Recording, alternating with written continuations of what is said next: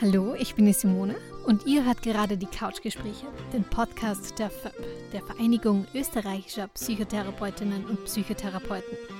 Mein Kollege Wolfgang und ich sprechen gerade mit Magister Ercan Nicknafs von der Kinder- und Jugendanwaltschaft Wien und jetzt beginnen wir auch gleich mit dem Thema Hass im Netz. Unlängst, ganz kurz, hat dann MA13, also Magistratsabteilung für Jugendbildung und außerschulische Kinder- und Jugendarbeit, haben sie dann gemeinsam so ein kurzes Video gemacht äh, gegen Hass im Netz und was es bedeutet eigentlich, wenn Kinder und Jugendlichen über mit, mit äh, was sie alles in ihren äh, Handys speichern und über die sozialen Netzwerken äh, verbreiten. Das kann nämlich dazu führen, sogar, dass die, äh, dass die Jugendlichen verbotene Inhalte über ihren sozialen Netzwerken oder in ihren Freundeskreisen äh, verbreiten. Und das ist dann natürlich auch strafbar. Mhm. Das heißt, da gibt es auch, ich nehme an, je nach Alter, auch Strafbestimmungen, was Kinder und Jugendliche dürfen und was Richtig. sie nicht dürfen, weil ich glaube, das ist denen auch nicht ja. klar. Ne? Viele wissen das, viele ja. wissen das nicht. Sie denken, wenn sie in ihren äh, WhatsApp-Gruppen oder, oder sozialen Netzwerken ein paar lustige Videos teilen, aber die, die genauso gut diffamierend sein kann, dass es verbotene Inhalte haben kann natürlich und sobald sie ab 14 Jahre alt sind, dann sind sie auch strafbar und davor sind die Eltern verantwortlich. Ähm, mit, mit welchen Fällen bist du eigentlich äh, bei der Kinder- und Jugendanwaltschaft hauptsächlich konfrontiert? Hm.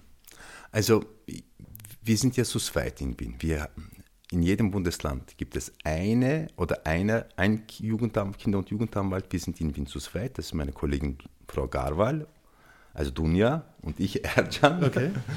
Und wir haben die Arbeit bei uns auch aufgeteilt. Ich habe den, den Bildungsbereich vor allem. Also das ist alle äh, elementarpädagogischen Einrichtungen äh, der Staat, aber auch Privateinrichtungen und die Schulen. Und das heißt, wir bekommen viele Fälle, äh, was Schulen betrifft. Und das sind äh, zum Teil ähm, schlechte Stellung der, der Schüler und Schülerinnen in den Schulen, in den Klassen, schlechte Behandlung. Ähm, zum Teil natürlich auch Diskriminierungsfälle, ähm, besondere Kinder und Jugendliche mit Behinderungen, dass die äh, Eltern oder Kinder eigentlich wohnortnah beschult werden wollen dort einen Platz suchen, aber dass es diese Plätze nicht gibt. Und jetzt hatten wir zum Beispiel auch, im, wir, wir stellen das auch in unserem Jahresbericht immer dar, diese Fälle und, äh, und dann wird es einmal im Jahr auch im Landtag diskutiert und, und eigentlich evaluiert diese Fälle. Also das heißt, es kommen sehr viele Fälle, in meinem Fall aus, aus Schul- und Kindergartenbetrieb. Und meine Kollegin hat viele Fälle aus äh, Kinder- und Jugendhilfe. Das heißt, wir sind auch sowieso eine Ombudsstelle des Landes. Wir können schauen uns immer die Fälle an, ob die Beschwerden oder berechtigt waren oder nicht. In den Fällen, wo es berechtigt war, dann natürlich setzen wir uns dafür auch ein, dass, dass die Kinder und Jugendlichen zu ihrem Recht kommen.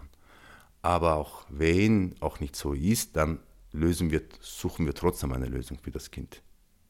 Ja. Da habe ich eine Frage ja. aus, äh, aus meinem privaten Umfeld.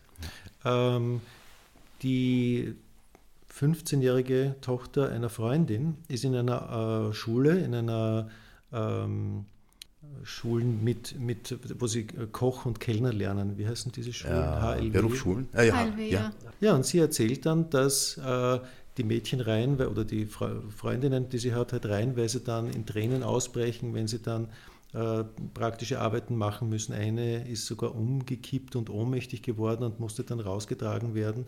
Also eigentlich skandalöse, untragbare Verhältnisse. Das ist allerdings nicht in Wien, sondern das ist in Niederösterreich. Ähm, da haben wir auch eine egal. Jugendanwaltschaft.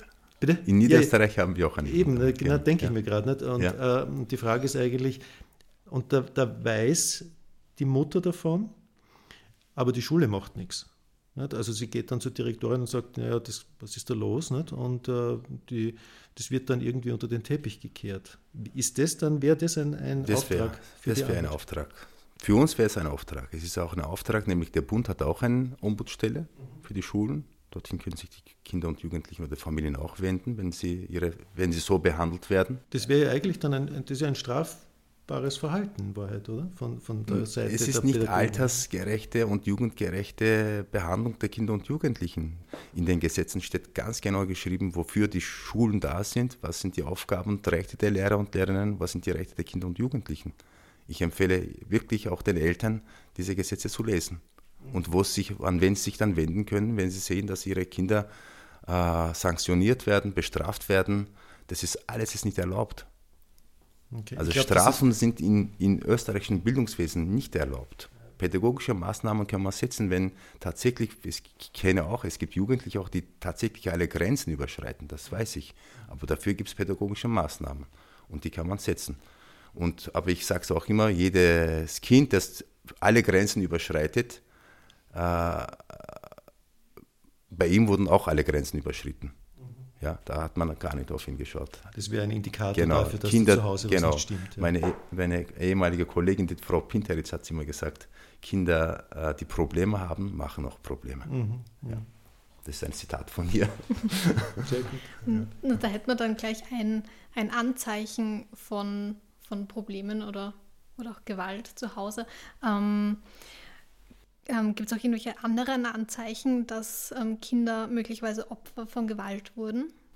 Oh, schwierig. Kinder können ja sehr unterschiedlich darauf reagieren, aber du kann, ich glaube, du kannst viel besser darauf eine Antwort geben. Du machst ja auch Psychotherapie mit Kindern ja, und Jugendlichen. Ja, ja. ja, es, gibt, es gibt leider sehr viele verschiedene äh, Reaktionsweisen, wie Kinder auf auf Gewalt und Bedrohung reagieren. Das hängt auch davon ab, ob sie sich zum Beispiel loyal fühlen mit einem Elternteil und den schützen versuchen.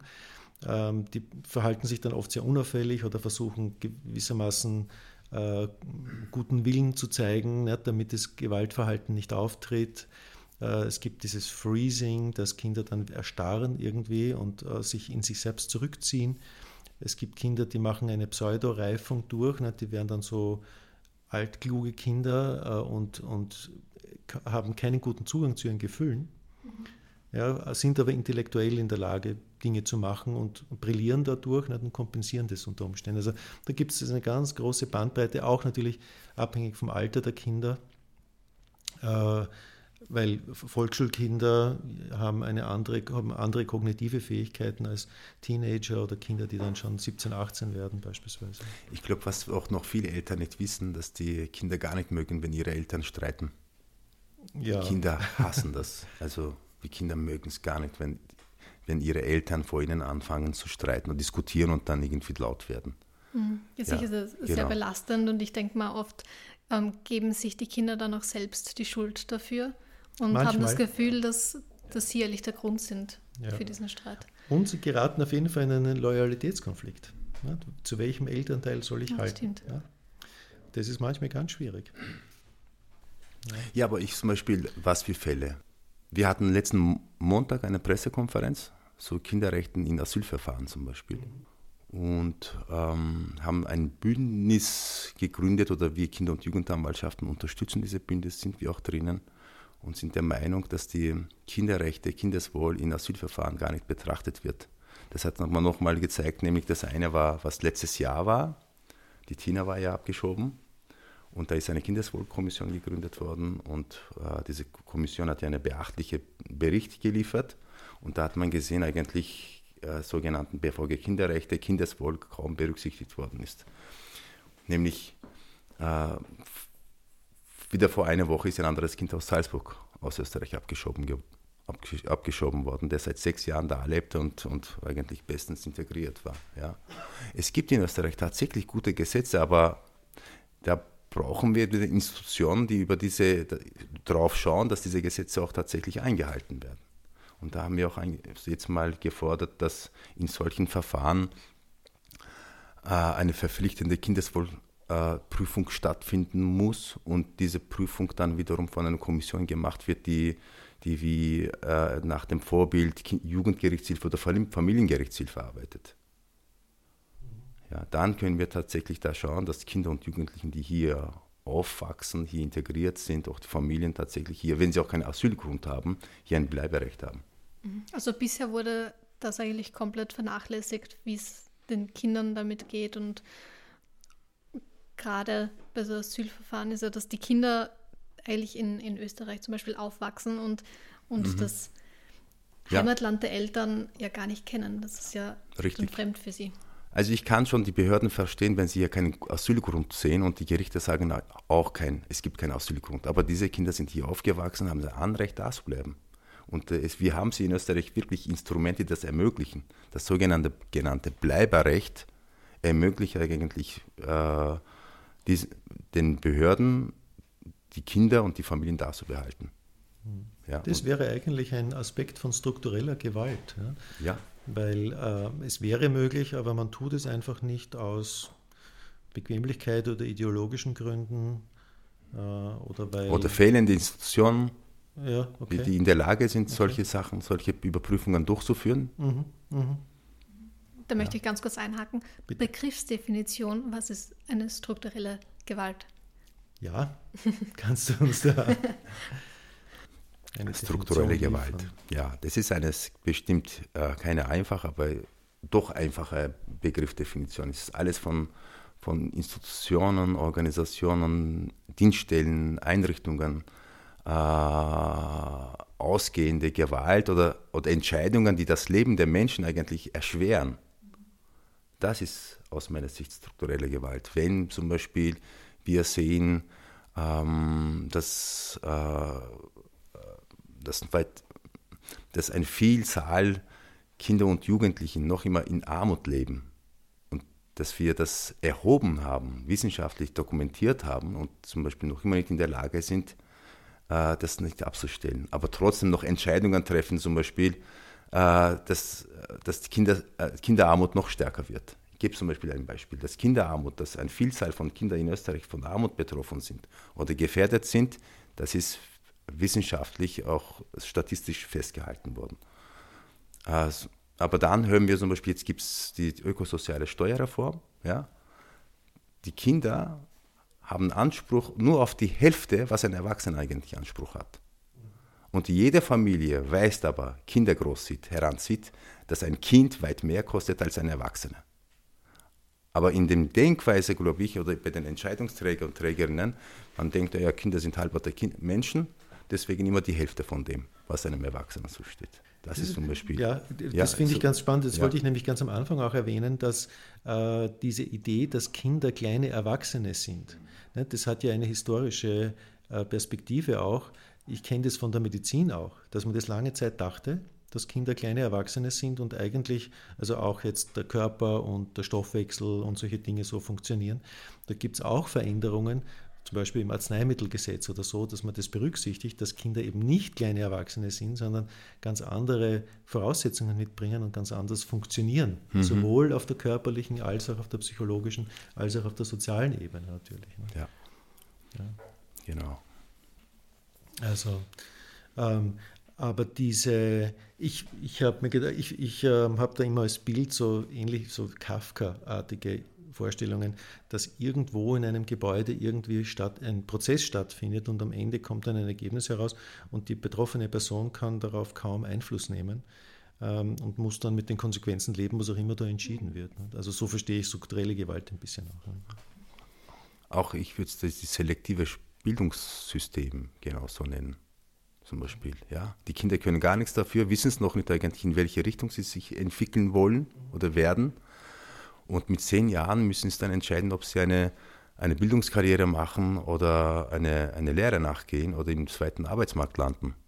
Das ist strukturelle Gewalt und müsste abbestellt werden. Ja, viel zu früh. Ja, das sind die, all die Entscheidungen eigentlich, die in das Leben der Kinder und Jugendlichen eingreifen und die nicht verbessern, sondern verschlechtern.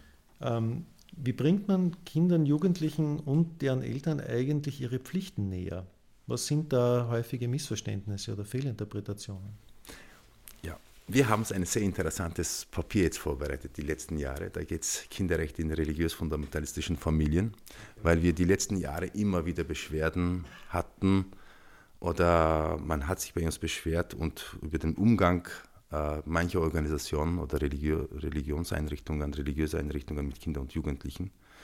Und äh, haben wir ein Papier entwickelt, das noch einmal, nämlich in den Gesprächen mit diesen Organisationen, sagten uns viele, wissen Sie, für uns das Wichtigste ist die Religionsfreiheit. Alles andere spielt bei uns eine wenige Rolle. Wir haben gesagt, entschuldigen Sie, das, sowas gibt es nicht. Es gibt klares Recht. Diese Kinder haben Rechte und sie können nicht sagen, das Wichtigste ist für sie diese eine Recht und alles andere können sie auslassen. Oder ich bin der Vater oder Mutter und ich kann eigentlich, bin, ich habe äh, äh, Elternrechte und ich darf mit meinem Kind machen, was ich will. Das stimmt einfach nicht. Elternrechte sind ja auch da, dem Kindeswohl zu dienen. Die Eltern haben sie nicht diese Rechte, damit sie tun können, was sie wollen, sondern ist es ganz klar alles auch äh, geregelt eigentlich. Und, und da haben wir jetzt ein, ein, ein, eine Expertise vorbereitet. Es waren sehr interessante Gespräche mit vielen religiösen Einrichtungen, waren sehr konstruktive Gespräche, sehr viele Vorschläge sind gekommen. Es gab Dinge, die wir nicht so gut also beachtet hatten, weil wir das alles natürlich aus Sicht der Kinderrechte gesehen haben. Und jetzt werden wir eine Broschüre herausbringen, zum Beispiel Kinderrechte in religiös-fundamentalistischen Gruppen und wie können wir sie so schützen, auf welche Dinge können wir achten, dass die Kinder und Jugendlichen äh, auch in diesen religiösen Einrichtungen eigentlich, wenn sie rauswachsen, sagen, wow, das war eine gute Zeit, wenn sie es zurück, zurückerinnern. Und was sind da die wesentlichen Punkte? um das durchzusetzen? Äh, wesentlichste Punkte, das eine ist natürlich äh, die Auflistung tatsächlich, wer hat welche Rechte, wofür. Und das andere ist natürlich die Fragen, die wir uns gestellt haben. Äh, wie können wir tatsächlich äh, dienststellenübergreifend, behördenübergreifend, können wir miteinander kommunizieren, wenn wir Kindeswohlgefährdungen sehen zum Beispiel. Wie können wir unsere Mitarbeiter, Mitarbeiterinnen vor Ort so gut schulen, dass sie nicht nur glauben, alle brave Kinder sind, die so, so brav sind und nichts tun und sich so angepasst sind, eigentlich ihnen auch gut geht. Das kann, das kann andere Gründe auch haben, dass man das hinterfragt. Und, ähm, und äh, natürlich zum Teil neue Wege gehen. Und diese neue Wege heißt immer wieder sensibilisieren, sensibilisieren und, und, und miteinander zu arbeiten. Ja? Und auch natürlich die, äh, die religiöse Organisation auch äh, ihre Mitarbeiter und Mitarbeiterinnen sensibilisieren und nochmal schauen, die sogenannten Kinderschutzkonzepte, ja, das ist ein großes Thema. Manche äh, Gemeinschaften haben das schon längst umgesetzt, aus aber verständlichen Gründen, die aus der Vergangenheit kommen, und die anderen sind dran. Ich, finde auch, das muss ich vielleicht noch kurz dazu sagen, auch, dass das, das wird manchmal zu wenig gesehen, dass eine äh, spirituelle Einbettung oder dass Kinder auch eine spirituelle Orientierung bekommen, ähm, sehr wichtig für die Entwicklung der Kinder. Das wird manchmal zu sehr äh, vernachlässigt, glaube ich. Gleichzeitig braucht es aber auch eine Offenheit, über Dinge diskutieren zu können, wo Kinder dann mit Fragen herantreten an die Eltern oder an irgendwelche äh, religiösen Einrichtungen. Äh, weil für Kinder stellen sich schon sehr früh, mit fünf, sechs Jahren oft, ähm, die Frage, was wird zum Beispiel mit mir sein nach dem Tod oder was ist, was ist mein Sinn im Dasein oder habe ich überhaupt eine Berechtigung da zu sein oder solche Dinge. Also diese Sinnfragen, die stellen sich schon sehr früh im Leben der Kinder und die verlassen uns auch nicht unser ganzes Leben hindurch. Und da braucht es irgendeine Orientierung. Die können an und für sich Religionsgemeinschaften geben, aber die Frage ist eben auch da, wie das genau. gehen kann. Ja, Sinn stiften und währenddessen ja. die Kinder schützen von Übergriffen und äh, nicht diesem alten äh, Himmel- und Hölle-Pädagogik, glaube ich, sondern auf moderne Pädagogik, so auf Grundlage, genau, auf Grundlage der Kinderrechte und im Sinne der Kinder, auch glaube ich auch im Sinne der Religionsgemeinschaften. Sie haben ja nichts davon, wenn die Kinder hinauswachsen nach ein paar Jahren und dann nie wieder dorthin. Was war eine Katastrophe das war? Wir sehen das ja. Wir haben das in Österreich gesehen, jetzt sehen wir in Bayern äh, mit diesem Bericht zum Beispiel. Was war da? Es hat einen Bericht gegeben in Bayern jetzt in Auftrag gegeben. Mhm. Vor einigen Jahren ist veröffentlicht worden die äh, Misshandlung und sexuelle Missbrauch von Kindern mhm. Mhm. durch äh, Priestern. Und da ist sogar der ehemalige Papst hat sich ja noch einmal sehr oft entschuldigen müssen oder wurde zumindest angeschuldigt. Genau, richtig, genau. Ja. ja es war viel Diskussion. Es, wird, also Kirche es ist ein und, genau. Und eben ja. Kindesmisshandlung ist leider das wird leider sehr oft verbunden. Hm. Vielleicht ist in dem Zusammenhang eher auch mal die, äh, wichtig zu, zu unterscheiden, welche Formen von Gewalt es überhaupt gibt bei Kindern und Jugendlichen. Hm. Also einerseits gibt es ja körperliche Gewalt, aber nicht nur. Psychische Gewalt. Auf jeden Fall. Wir haben Sie gerade von Sex, sexuellen Gewalt, sexualisierter genau. Gewalt gehört. es gibt bestimmt eine, Öko eine ökonomische Gewalt, Okay. ja, Okay. die äh, äh, ps- psychische Gewalt, was ihr natürlich immer wieder behandelt. Ja. Und sogenannte, man sagt auch traditionelle Gewalt, habe ich mal gehört. Genau, Okay. Mhm. all das, das ja aus der Ehre und Tradition hervorgeht okay, und sich mhm. gegen vor allem Frauen, Mhm. aber auch junge Männer richtet. Ich glaube, Ja. dass die, vor allem bei Kindern und Jugendlichen diese Dinge oft sehr ineinander spielen. Also, äh, weil, nämlich von wegen ökonomischer Gewalt. Ja. Ich glaube, dass diese Dinge dann auch in die anderen Bereiche sehr hineingreifen. Der ehemalige Gesundheitsminister Ettel, mit dem ich die Freude hatte, mich mal länger zu unterhalten, hat gemeint, also der Sozialdemokrat hat, und der hat gemeint, naja, diese, also Psyche und soziale Umstände, soziale Bedingungen und dann auch zum Teil körperliche Gewalt oder auch körperliche Krankheit äh, greifen unmittelbar ineinander. Also wenn ich auf, wenn ich zu auf 40 Quadratmeter wohne, ja, dann sind die ökonomischen Bedingungen die Voraussetzung, auf, also die Basis, auf der dann psychische Probleme überhaupt erst entstehen können und wo dann auch Gewalt stattfindet, auch körperliche Gewalt zum Teil. Genau. Vernachlässigung zum Beispiel eine, Mhm. eine wesentliche, ein wesentlicher Grund auch zum Beispiel, dass die Kinder- und Jugendhilfeträger die Kinder aus den Familien nehmen müssen. Mhm. Also die Abklärungen einleiten. Und das ist, glaube ich, so um und auf oder die Grundlage, glaube ich, von an allen anderen Gewaltformen. Wenn die Kinder in den Familien so verwahrlost werden, dass es dann die Familien, die Eltern sich um, den, um die Kinder nicht altersgerecht und, und kindsgerecht kümmern, dass sie eigentlich alleine aufwachsen und ohne jegliche elterliche Fürsorge. Wobei das greift dann auch, das muss ich jetzt vielleicht äh, sagen, auch von Seiten der, der Drogentherapie, wo ich mal gearbeitet habe, dass ähm, wenn die Kinder abgenommen werden, den Eltern dann in Heime kommen, oder aber da sich leider auch die Verhältnisse sehr nachteilig bemerkbar machen, weil es da auch zu wenig gibt. Es gibt zu wenig Personal, es gibt zu wenig Heimplätze. Das sind riesige Strukturen zum Teil, nicht, wo, die erst, wo die Kinder erst recht wieder vernachlässigt werden.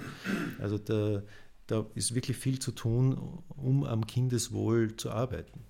Richtig, genau. Also, und daher sind, glaube ich, die einzige Möglichkeit, die Familien stärken, indem die Kinder- und Jugendhilfeträger stark genug sind, dass sie Maßnahmen setzen können und sehr vielen präventiven Maßnahmen setzen können, noch bevor das Kind abgenommen wird. Ähm, da sind bestimmt noch einige Meilen zu gehen, das kann ich sagen. Ich glaube, da muss ich auch ähm, bei den Eltern selbst einfach, also gerade bei, bei Eltern, die ihre Kinder so vernachlässigen, ähm, ja, die haben halt nicht so das Interesse, dass es den Kindern gut geht oder interessieren sich nicht fürs Kind oder warum auch immer. Ich glaube, was es braucht, ist wirklich eine Art Begleitung äh, oder begleitende Information darüber, wie man mit Kindern vernünftig umgeht, weil das wissen kind, äh, Eltern oft nicht, die zum ersten Mal Kinder bekommen, äh, wie tue ich jetzt mit diesem Kind? Und dann manche ver verlieren sich auch in diesen ganzen Ratgebern. Es gibt ja x Ratgeber, manche vertiefen sich da und ähm, verlieren erst recht eine Orientierung, weil der eine Ratgeber sagt das, der andere Ratgeber sagt das. Und äh, auch das kann dann zu jeder Menge Missverständnisse und Fehlinterpretationen führen. Ich glaube, so eine begleitende eine Begleitung der Eltern wäre durchaus äh, vernünftig und hilfreich. Und es bräuchte auch von Seiten der Gesellschaft und von Seiten der Eltern die Bereitschaft, sich überhaupt was raten zu lassen. Das ist, ich erlebe das auch oft immer wieder, dass jemandem einen Rat zu geben, das geht gar nicht. Ja, also als äh, Eltern einen Rat zu geben, äh, ist ein ganz ein heikles Thema auch. Ja. Also ich denke mir immer wieder, nur die starken Menschen holen sich Hilfe. Die stark genug sind, sagen, jetzt dafür Ja. bin ich nicht in der Lage und jetzt brauche ich Unterstützung. Und da gehe ich mal hin und hole mir die Hilfe und schaue, dass auch die Hilfe bei mir bleibt. Und, aber es gibt halt einige, viele Menschen, die nicht in der Lage sind, auf sich selbst zu achten, unterschiedliche Suchtverhältnisse, äh, Verhalten äh, entwickeln und in Depressionen sind und krank sind. Es gibt- ja, genau, es gibt da, da müssen wir dann, das ist, glaube ich, unsere Aufgabe, ist da genau dahin zu schauen, diese Leute wirklich gut zu behandeln, gut zu betreuen und gut zu begleiten, dass sie auch in der Lage sind, auf ihre Kinder zu achten, achten können. Es, genau, das Ja. stimmt gut, dass du das erwähnst. Es gibt natürlich auch diese Eltern, die aufgrund von Schicksalsschlägen äh, körperlicher Krankheit, psychischer Erkrankung nicht in der Lage, die würden gerne, aber sie sind nicht in der Lage, ausreichend auf ihre Kinder zu achten. In der Psychotherapie nennt man das auch die ausreichend guten Eltern. Also nicht die perfekten Eltern, sondern die ausreichend guten Eltern sind eigentlich die, die man sich wünschen würde. Aber wenn, wenn man eine körperliche Krankheit hat und dann äh, mit dieser Krankheit sehr beschäftigt ist oder wenn äh, Eltern sich trennen oder so, dann fällt oft nicht nur ein Elternteil weg, sondern beide, weil, weil beide mit sich beschäftigt sind und mit, sich nicht mit dem Kind ausreichend beschäftigen können unter Umständen. Die Kinder sind hier sehr viel natürlich vom häuslichen Gewalt betroffen. Also allein, wenn wir nicht diese kleinen Fälle, nicht, die wir nicht einmal hören, hernehmen, sondern wo tatsächlich ein, ein Elternteil einen anderen Elternteil tötet, und von heute auf morgen, dass die Kinder auf der Straße sind, niemanden mehr haben. Die, die Mutter, meistens sind die Mütter tot und die Väter sind entweder töten sich auch oder landen im Gefängnis und die Kinder, wenn sie keine äh, Familienangehörige haben, die in der Lage sind, sie groß zu ziehen, müssen sie auch in die Obhut der Stadt oder Gemeinde kommen oder Landes kommen. Das ist eine Katastrophe. Und das ist jetzt mal die, die Spitze des Eisberges. Und wir, was wir davor gesprochen haben, dieses dass die Kinder gar nicht mögen, dass die Eltern miteinander streiten, laut streiten. Und viele Kinder sagen zum Beispiel, dass sie Angst kriegen davor. Ja. Und, und Angst natürlich tut den Kindern gar nicht gut. Ja. Ja. Es ist sicher ja. auch ein, äh, also ähm, bestimmte psychische Störungen, die wir auch beobachten, Essstörungen, Borderline-Störungen, beispielsweise chronische Angsterkrankungen, ähm, resultieren aus solcher Angst, die über lange Zeit geht, wo die Kinder keinen sicheren Ort kennen oder sich schon fürchten, wenn sie von der Schule nach Hause gehen, äh, weil sie nicht wissen, was sie da erwartet. Und, ähm, und diese Formen von, von Gewalt, die dann diese Angst erzeugen, die sind wirklich von bis, also von regelmäßigen Streitereien der Eltern bis zu körperlicher Gewalt und auch nur, wenn es nur um Bedrohung geht. Ich kann mich an eine Patientin mit einer ähm, Essstörung erinnern, die, die saß dann immer unter dem Küchentisch, während die Eltern gegenseitig sich mit Messern, mit den Küchenmessern bedroht haben. und das, das war nicht einmal, sondern das, ist, das war regelmäßig über Jahre hinweg. Die war massiv traumatisiert, klarerweise, und hat als äh, eine Lösung zum Überleben irgendwie diese Essstörung gewählt. So könnte man das äh, sehen. Und es gibt x solche Beispiele, die nie juristisch dann jemals aufgegriffen werden, sondern die dann eher in der Psychiatrie oder in der Psychotherapie landen. Ja, ja heftige Geschichte. Und vor allem ähm, als Kind und Jugendlicher ist man ja sowieso schon mit so vielen Ängsten konfrontiert. Und wenn dann, die Entwicklungsängste, ne, die ganz normalen, ja. hätte man auch schon ne, zu bewältigen. Und dann zu Hause auch noch. Also es schon nicht ohne. Also das ist klar dann, dass das auf jeden Fall Folgen hat. Ja, dafür haben wir ja, dafür haben wir den, den Bildungsbereich, dafür haben wir die Kinder- und Jugendhilfe, dafür haben wir den Gesundheits Gesundheitsbereich zum Beispiel. Und was ich auch noch so orte natürlich, dass, dass diese drei äh, Gefäße besser miteinander kommunizieren müssten eigentlich, eine viel bessere Kommunikation führen müssten. Und das, ich hätte überhaupt sehr gern natürlich die gesamte äh, Supportsysteme in die Schule und im Kindergarten hineinkommen, dass direkt vor Ort sind, dass die Kinder nicht erst irgendwo hingehen müssen, sondern dass dieser Personal in der Schule ist oder im Kindergarten sind. Und daher glaube ich, Gewalt können wir verhindern, wenn wir die Institutionen tatsächlich sehr stark machen, die nochmal den Bildungsauftrag haben und sich auch nicht nur den Bildungsauftrag, eine, eine Bindung zu den Kindern und Jugendlichen zu entwickeln und sie einfach begleiten, wie sie heranwachsen. Nämlich unser alles Ziel ist, glaube ich, dass die Kinder diese Zeit, Kind und Kindsein, Jugend so gut wie möglich verbringen, dass sie sich gut an diese Zeit erinnern, dass sie so Fertigkeiten in die Hand bekommen haben, dass sie einen Job bekommen, ökonomisch unabhängig ein glückliches Leben führen können. Also, also der Bildungsbereich nimmt es, ist enorm wichtig. Ich glaube, Familie ist sehr wichtig. Da, da holen die Kinder und Jugendlichen sehr viele Emotionen, sehr viel Liebe, sehr viel Zeit und dann kommt schon der Bildungsbereich. Es gibt ja auch einen äh, sehr hübschen Film, finde ich, einen Zeichentrickfilm, Alles steht Kopf, ein Pixar-Film, weiß nicht, ob das wer kennt von euch. Äh, da, da, bildet dieses Kind am Anfang sogenannte Kernerinnerungen aus. Ne? Und diese Kernerinnerungen, die sind ganz wesentlich für die für das Wachstum und für das Reifen dieses Kindes. Die müssen dann modifiziert werden, das nimmt dann im Film verschiedene Wendungen oder so. Ähm, aber ich finde es eine sehr schöne Metapher dafür, dass, dass wir an solchen Kernerinnerungen, an solchen schönen Erinnerungen wachsen können. Ne? Und die müssen aber mal gebildet werden. Wenn es die nicht gibt, dann ist das sehr schwierig.